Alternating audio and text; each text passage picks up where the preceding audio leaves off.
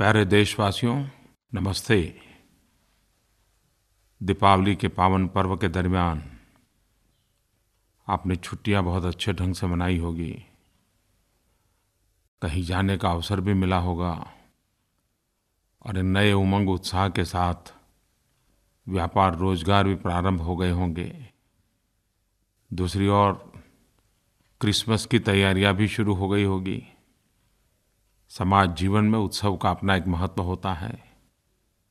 कभी उत्सव घाव भरने के लिए काम आते हैं तो कभी उत्सव नई ऊर्जा देते हैं।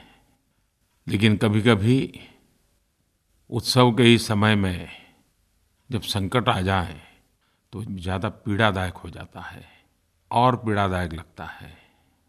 दुनिया के हर कोने में से लगातार प्राकृतिक आपदा की खबरें आया ही करती हैं। और न कभी सुना हो, न कभी सोचा हो ऐसी ऐसी प्राकृतिक आपदाओं की खबरें आती रहती हैं। जलवायु परिवर्तन का प्रभाव कितना तेज़ी से बढ़ रहा है, यह हम लोग अनुभव कर रहे हैं। हमारे ही देश में पिछले दिनों जिस प्रकार से अति वर्षा और वो भी बेमौसमी वर्षा और लंबे अरसे तक वर्षा खास करके तमिलनाडु में जो नुकसान हुआ है और राज्यों को भी इसका असर हुआ है।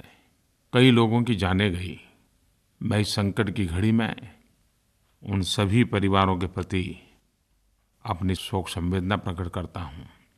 राज्य सरकारें राहत और बचाव कार्यों में पूरी शक्ति से जुट जाती हैं।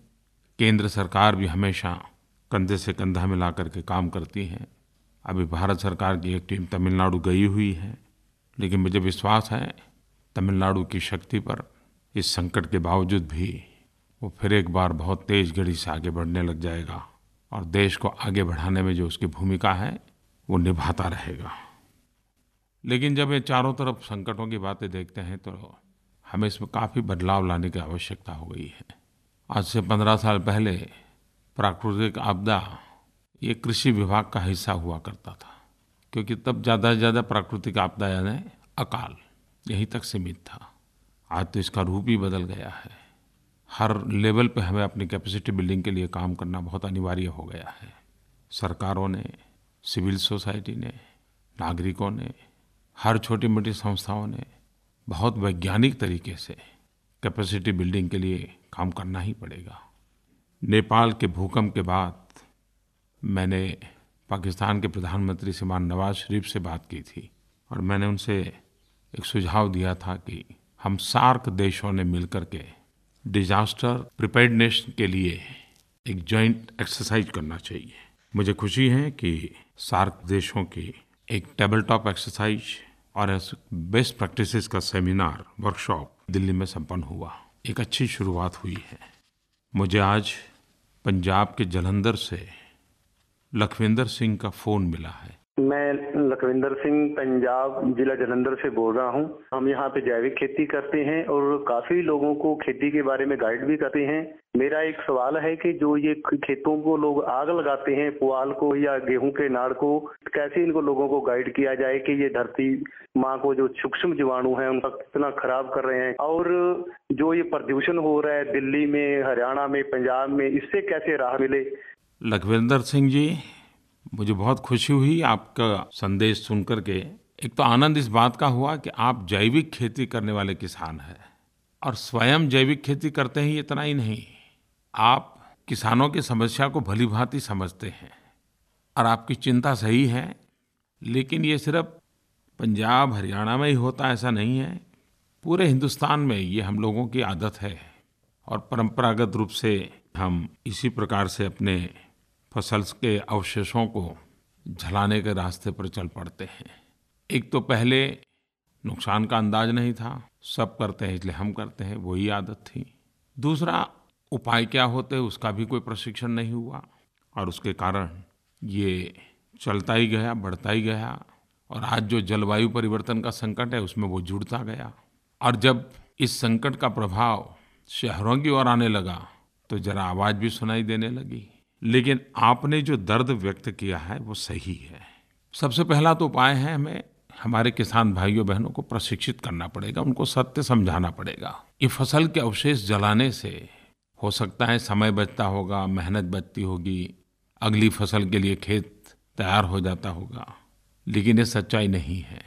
फ़सल के अवशेष भी बहुत कीमती होते हैं, वे अपने आप में वो एक जैविक खाद्य होता है, हम उसको बर्बाद करते हैं। इतना ही नहीं, अगर उसको छोटे छोटे टुकड़े कर दिए जाएँ तो वो पशुओं के लिए तो ड्राई फ्रूट बन जाता है। दूसरा ये जलाने के कारण। ज़मीन के जो ऊपर की परत होती है, वो जल जाती है। मेरे किसान भाई बहन पल भर के इसलिए सोचिए कि हमारी हड्डियाँ मज़बूत हो, हमारा हृदय मज़बूत हो, किडनी अच्छी हो, सब कुछ हो। लेकिन अगर शरीर के ऊपर की चमड़ी जल जाए तो क्या होगा? हम ज़िंदा बच पाएँगे क्या? हृदय साबुत होगा तो भी ज़िंदा नहीं बच पाएँगे। जैसे शरीर की हमारी चमड़ी जल जाए तो जीना मुश्किल हो जाता है। वैसे ही ये फ़सल के अवशेष ठूंठ जलाने से सिर्फ़ ठूंठ नहीं जलते, ये पृथ्वी माता की चमड़ी जल जाती है। हमारी ज़मीन के ऊपर की परत जल जाती है, जो हमारे उर्वरा भूमि को मृत्यु की ओर धकेल देती है। और इसलिए उसके सकारात्मक प्रयास करने चाहिए। इस ठूंठ को फिर से एक बार ज़मीन में दबोच दिया तो भी वो खाद बन जाता है। या अगर किसी गड्ढे में ढेर करके कैंचुए डाल करके थोड़ा पानी डाल दिया तो उत्तम प्रकार का जैविक खाद बन करके आ जाता है। पशु के खाने के काम तो आता ही आता है, और हमारी ज़मीन बचती है इतना ही नहीं। उस ज़मीन में तैयार हुआ खाद उसमें डाला जाए तो वो डबल फ़ायदा देती है। मुझे एक बार केले की खेती करने वाले किसान भाइयों से बातचीत करने का मौका मिला और उन्होंने मुझे एक बड़ा अच्छा अनुभव बताया। पहले वो जब केले की खेती करते थे और जब केले की फ़सल समाप्त होती थी तो केले के जो ठूंठ रहते थे, उसको साफ़ करने के लिए प्रति हेक्टर कभी कभी उनको पाँच हज़ार, दस हज़ार, पंद्रह हज़ार रुपये का खर्च करना पड़ता था। और जब तक उसको उठाने वाले लोग ट्रैक्टर वैक्टर लेके आते नहीं, तब तक वो ऐसे ही खड़ा रहता था। लेकिन कुछ किसानों ने प्रयोग किया। उस ठूंठ के ही छः छः आठ आठ इंच के टुकड़े किए और उसको ज़मीन में गाड़ दिए।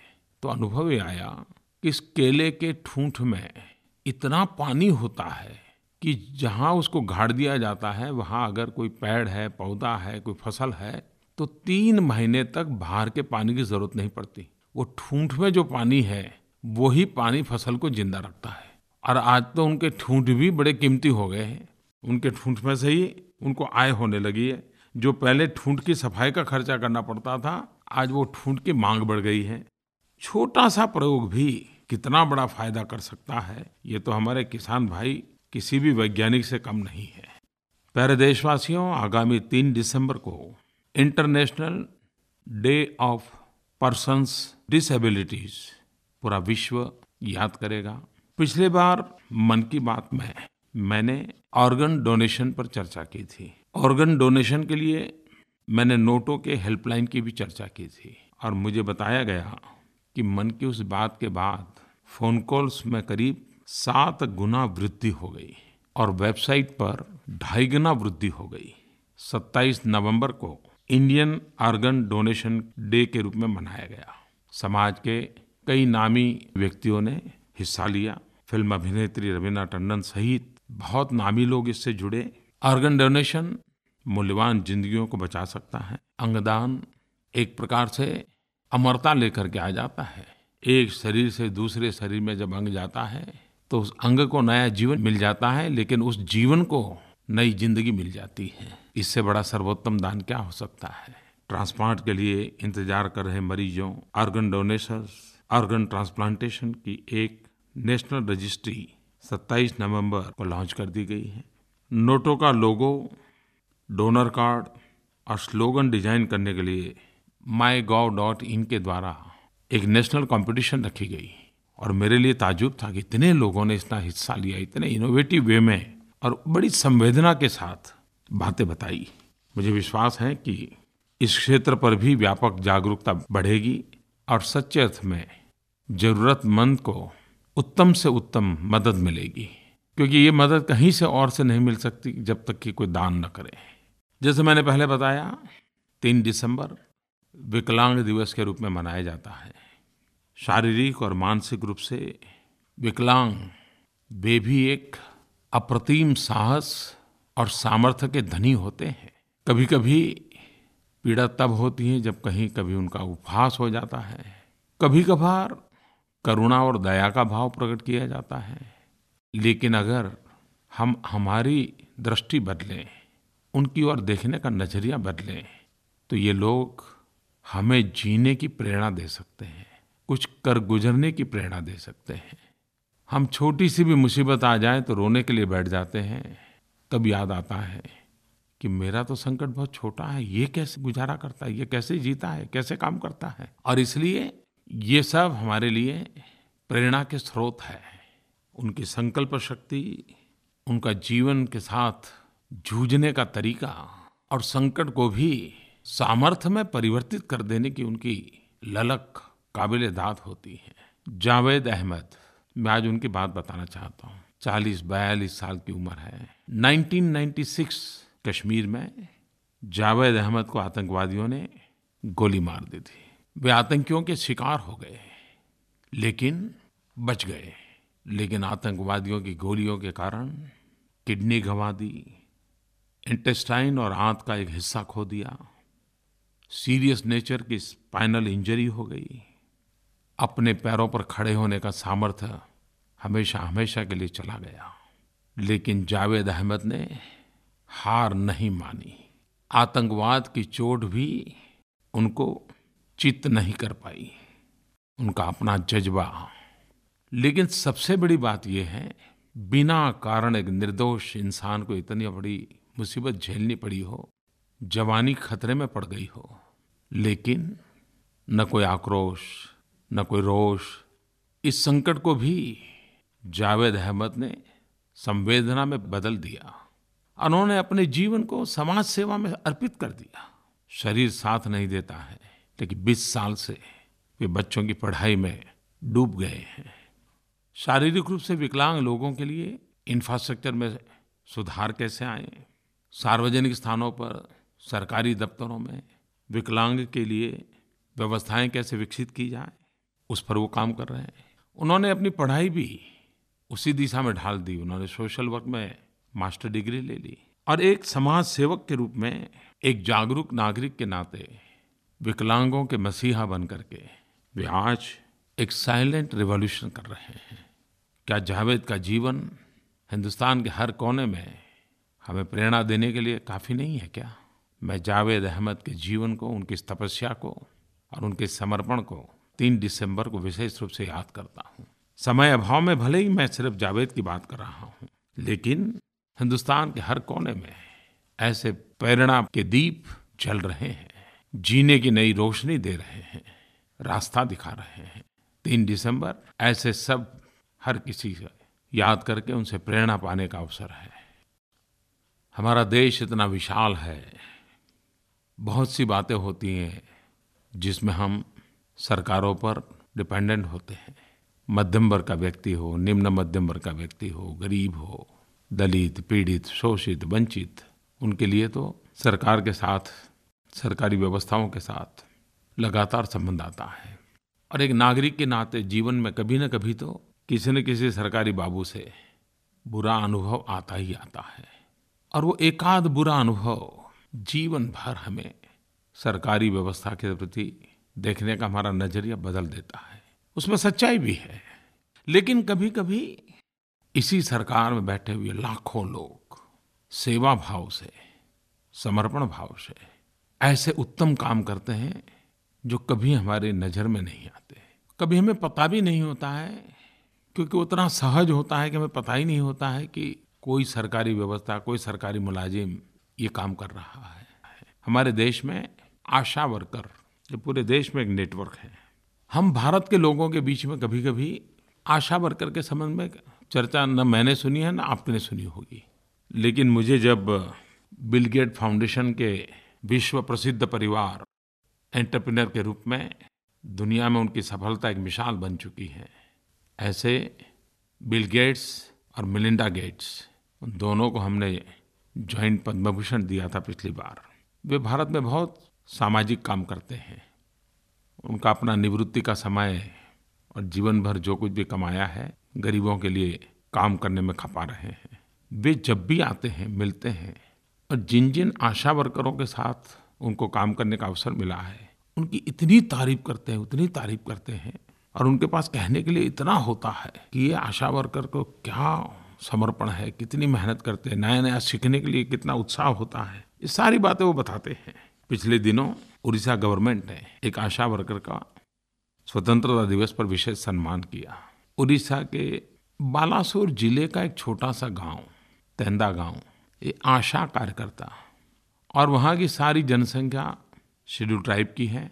अनुशासित जनजातियों से के ही वहाँ लोग हैं, गरीबी है और मलेरिया से प्रभावित क्षेत्र है। और इस गाँव की एक आशा वर्कर, जमुना मणि सिंह, उसने ठान ली कि अब मैं इस तेंदा गाँव में मलेरिया से किसी को मरने नहीं दूँगी।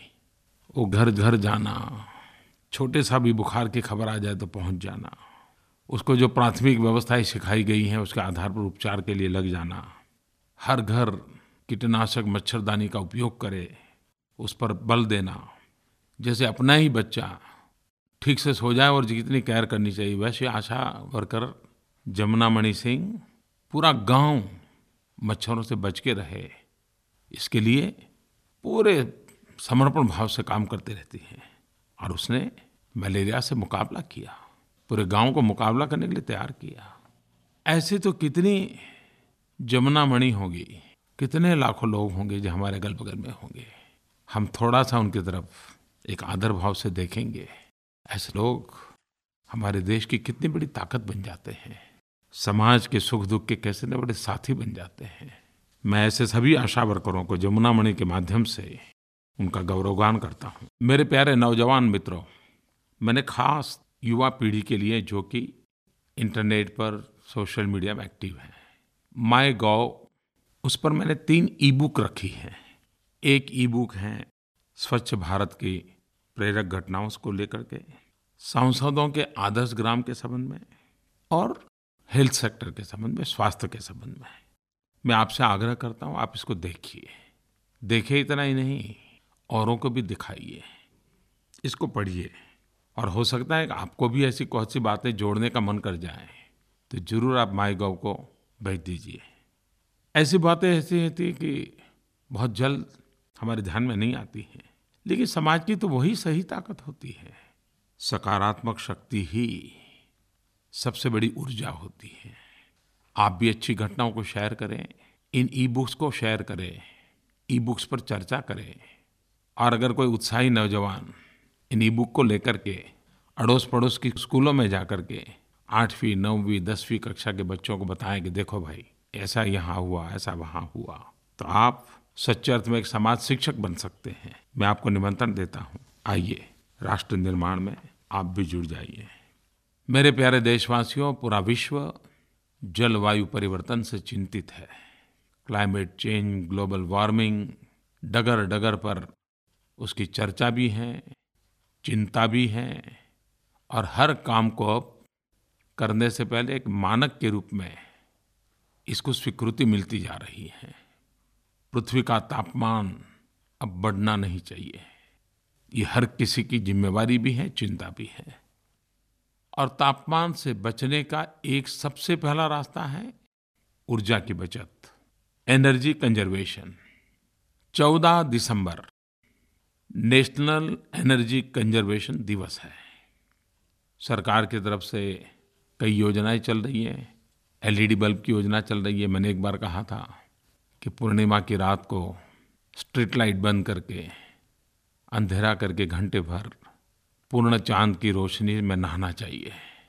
उस चाँद की रोशनी का अनुभव करना चाहिए। एक किसी मित्र ने मुझे एक लिंक भेजा था देखने के लिए और मुझे उसको देखने का अवसर मिला। तो मन कर गया कि मैं आपके भी ये बात बताऊँ। वैसे इसकी क्रेडिट तो जी न्यूज़ को जाती है, क्योंकि वो लिंक जी न्यूज़ का था। कानपुर में नूर जहाँ करके एक महिला, टीवी पर से लगता नहीं है कि वो ज़्यादा उसको पढ़ने का सौभाग्य मिला होगा। लेकिन एक ऐसा काम वो कर रही हैं जो शायद किसी ने सोचा ही नहीं होगा। वे सोलर ऊर्जा से सूर्य शक्ति का उपयोग करते हुए गरीबों को रोशनी देने का काम कर रही है। वो अंधेरे से जंग लड़ रही है और अपने नाम को रोशन कर रही है। उसने महिलाओं की एक समिति बनाई है। और सोलर ऊर्जा से चलने वाली लालटेन उसका एक प्लांट लगाया है। और महीने के सौ रुपये के किराए से वो लालटेन देती है। लोग शाम को लालटेन ले जाते हैं, सुबह आकर के फिर चार्जिंग के लिए दे जाते हैं। और बहुत बड़ी मात्रा में, करीब मैंने सुना है 500 घरों में लोग आते हैं, लालटेन ले जाते हैं। रोज़ का करीब तीन चार रुपये का खर्च होता है, लेकिन पूरे घर में रोशनी रहती है।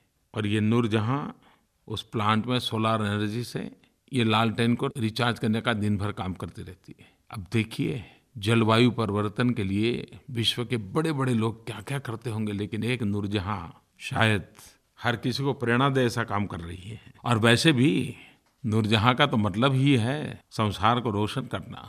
इस काम के द्वारा रोशनी फैला रही है। मैं नूरजहां को बधाई देता हूँ। और मैं जीटीवी को भी बधाई देता हूँ, क्योंकि उन्होंने कानपुर के एक छोटे से कोने में चल रहा इस काम देश और दुनिया के सामने प्रस्तुत कर दिया। बहुत बहुत बधाई। मुझे उत्तर प्रदेश के श्रीमान अभिषेक कुमार पांडे ने फ़ोन किया है। जी, नमस्कार। मैं अभिषेक कुमार पांडे बोल रहा हूँ, गोरखपुर से। बतौर एंटरप्रेन्योर मैं आज यहाँ वर्किंग हूँ। प्रधानमंत्री जी को मैं बहुत ही बधाइयाँ देना चाहूँगा कि उन्होंने एक कार्यक्रम शुरू किया है, मुद्रा बैंक। हम प्रधानमंत्री जी से जानना चाहेंगे कि जो भी ये मुद्रा बैंक चल रहा है, इसमें किस तरह से हम जैसे एंटरप्रेन्योर उद्यमियों को सपोर्ट किया जा रहा है, सहयोग किया जा रहा है? अभिषेक जी, धन्यवाद। गोरखपुर से आपने मुझे जो संदेश भेजा, प्रधानमंत्री मुद्रा योजना फंड द अनफंडेड। जिसको धनराशि नहीं मिलती है, उनको धनराशि मिले। और मकसद है, अगर मैं सरल भाषा में समझाऊं तो थ्री ईज तीन E enterprise earning empowerment Mudra enterprise को एनकरेज कर रहा है, मुद्रा अर्निंग के अवसर पैदा करता है, और मुद्रा सच्चे अर्थ में एम्पावर करता है। छोटे छोटे उद्यमियों को मदद करने के लिए ये मुद्रा योजना चल रही है। वैसे मैं जिस गति से जाना चाहता हूँ, वो गति तो अभी आनी बाकी है, लेकिन शुरुआत अच्छी हुई है। इतने कम समय में करीब छियासठ लाख लोगों को बयालीस हज़ार करोड़ रुपया प्रधानमंत्री मुद्रा योजना से उन लोगों को मिला। धोबी हो, नाई हो, अखबार बेचने वाला हो, दूध बेचने वाला हो छोटे छोटे कारोबार करने वाले लोग। और मुझे तो खुशी इस बात की हुई कि करीब इन छियासठ लाख में चौबीस लाख महिलाएँ हैं। और ज़्यादातर ये मदद पाने वाले S C, S T, O B C, इस वर्ग के लोग हैं जो खुद मेहनत करके अपने पैरों पर सम्मान से परिवार को चलाने का प्रयास करते हैं। अभिषेक ने तो खुद ने अपने उत्साह की बात बताई है।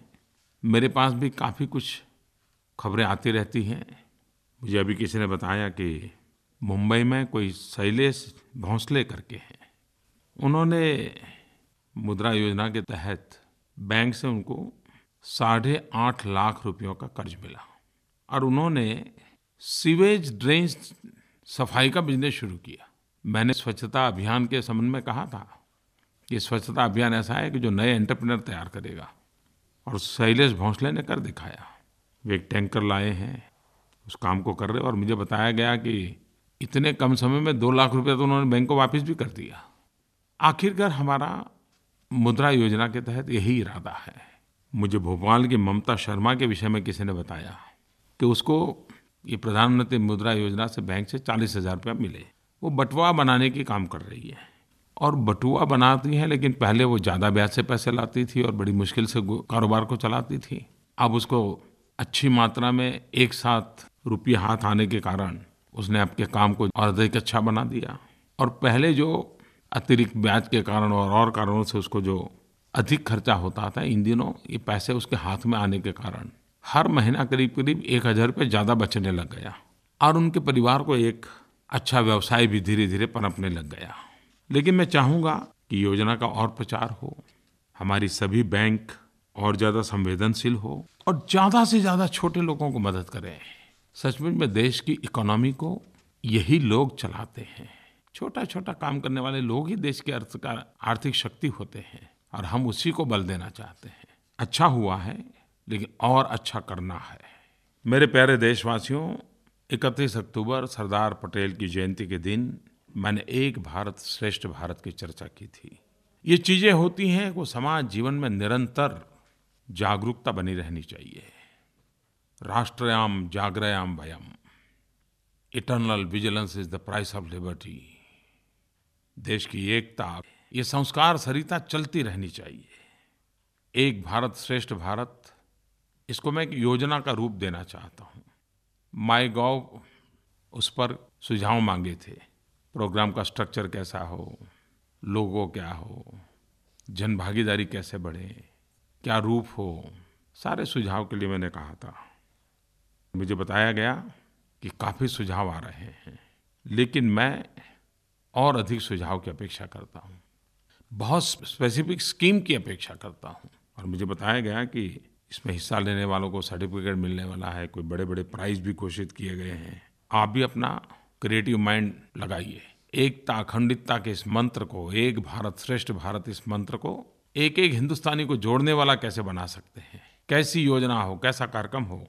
जानदार भी हो, शानदार भी हो, प्राणवान भी हो, और हर किसी को जोड़ने के लिए सहज, सरल हो।